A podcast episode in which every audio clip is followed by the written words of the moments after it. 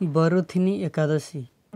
ଯୁଧିଷ୍ଠିର ପଚାରିଲେ ହେ ବାସୁଦେବ ବୈଶାଖ ମାସ କୃଷ୍ଣପକ୍ଷରେ କେଉଁ ଏକାଦଶୀ ପଡ଼େ? କୃପା କରି ଏହାର ମହିମା କୁହନ୍ତୁ। ଭଗବାନ ଶ୍ରୀକୃଷ୍ଣ କହିଲେ ରାଜନ୍ ବୈଶାଖ କୃଷ୍ଣପକ୍ଷର ଏକାଦଶୀ ବରୁଥିନୀ ନାମରେ ପ୍ରସିଦ୍ଧ। ଏହା ଇହଲୋକ ଏବଂ ପରଲୋକରେ ମଧ୍ୟ ସୌଭାଗ୍ୟ ପ୍ରଦାନ କରିଥାଏ।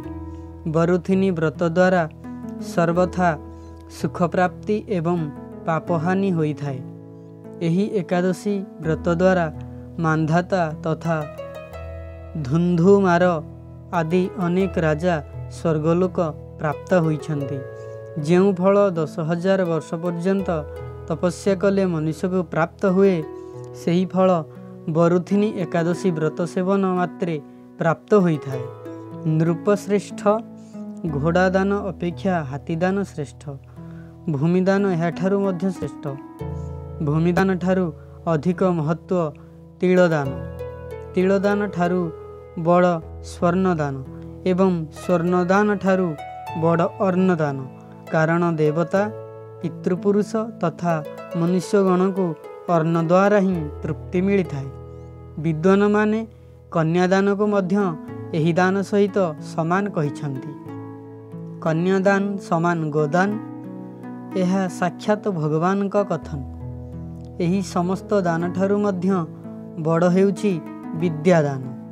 ମନୁଷ୍ୟ ବରୁଥିନୀ ଏକାଦଶୀର ବ୍ରତ କରି ବିଦ୍ୟାଦାନର ଫଳ ମଧ୍ୟ ପ୍ରାପ୍ତ କରେ। ଯେଉଁ ଲୋକ ପାପରେ ମୋହିତ ହୋଇ ନିଜ କନ୍ୟା ଉପାର୍ଜିତ ଧନରେ ଜୀବିକା ନିର୍ବାହ କରନ୍ତି ସେମାନେ ପୁଣ୍ୟକ୍ଷୟ ହେବା ପରେ ଯାତନାମୟ ନରକରେ ପତିତ ହୁଅନ୍ତି।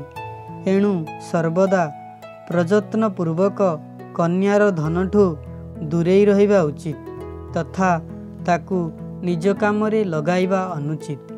ଯିଏ ନିଜର ଶକ୍ତି ଅନୁସାରେ କନ୍ୟାକୁ ଆଭୂଷଣରେ ବିଭୂଷିତ କରି ପବିତ୍ର ଭାବରେ କନ୍ୟାଦାନ କରେ ତାର ପୁଣ୍ୟର ହିସାବ କରିବାକୁ ସ୍ୱୟଂ ଚିତ୍ରଗୁପ୍ତ ମଧ୍ୟ ଅସମର୍ଥ। ବରୁଥିନୀ ଏକାଦଶୀ ବ୍ରତ କରି ମଧ୍ୟ ମନୁଷ୍ୟ ଏହା ସମାନ ଫଳ ପ୍ରାପ୍ତ କରେ। ରାଜନ୍ ରାତିରେ ଜାଗରଣ କରି ଯିଏ ଭଗବାନ ମଧୁସୂଦନଙ୍କ ପୂଜା କରନ୍ତି ସେସବୁ ପାପରୁ ମୁକ୍ତ ହୋଇ ପରମ ଗତି ପ୍ରାପ୍ତ ହୁଅନ୍ତି। ଏଣୁ ପାପକୁ ଭୟ କରୁଥିବା ମନୁଷ୍ୟ ପୂର୍ଣ୍ଣ ପ୍ରଯତ୍ନପୂର୍ବକ ଏହି ବ୍ରତ କରିବା ଉଚିତ। ଯମରାଜଙ୍କୁ ଡରୁଥିବା ମନୁଷ୍ୟ ଅବଶ୍ୟ ବରୁଥିନୀ ଏକାଦଶୀ ବ୍ରତ କରନ୍ତୁ। ରାଜନ୍ ଏହାକୁ ପଢ଼ିଲେ ଏବଂ ଶୁଣିଲେ ସହସ୍ର ଗୋଦାନ କରିବାର ଫଳ ମିଳେ ଏବଂ ମନୁଷ୍ୟ ସବୁ ପାପରୁ ମୁକ୍ତ ହୋଇ ବିଷ୍ଣୁ ଲୋକରେ ପ୍ରତିଷ୍ଠିତ ହୁଏ।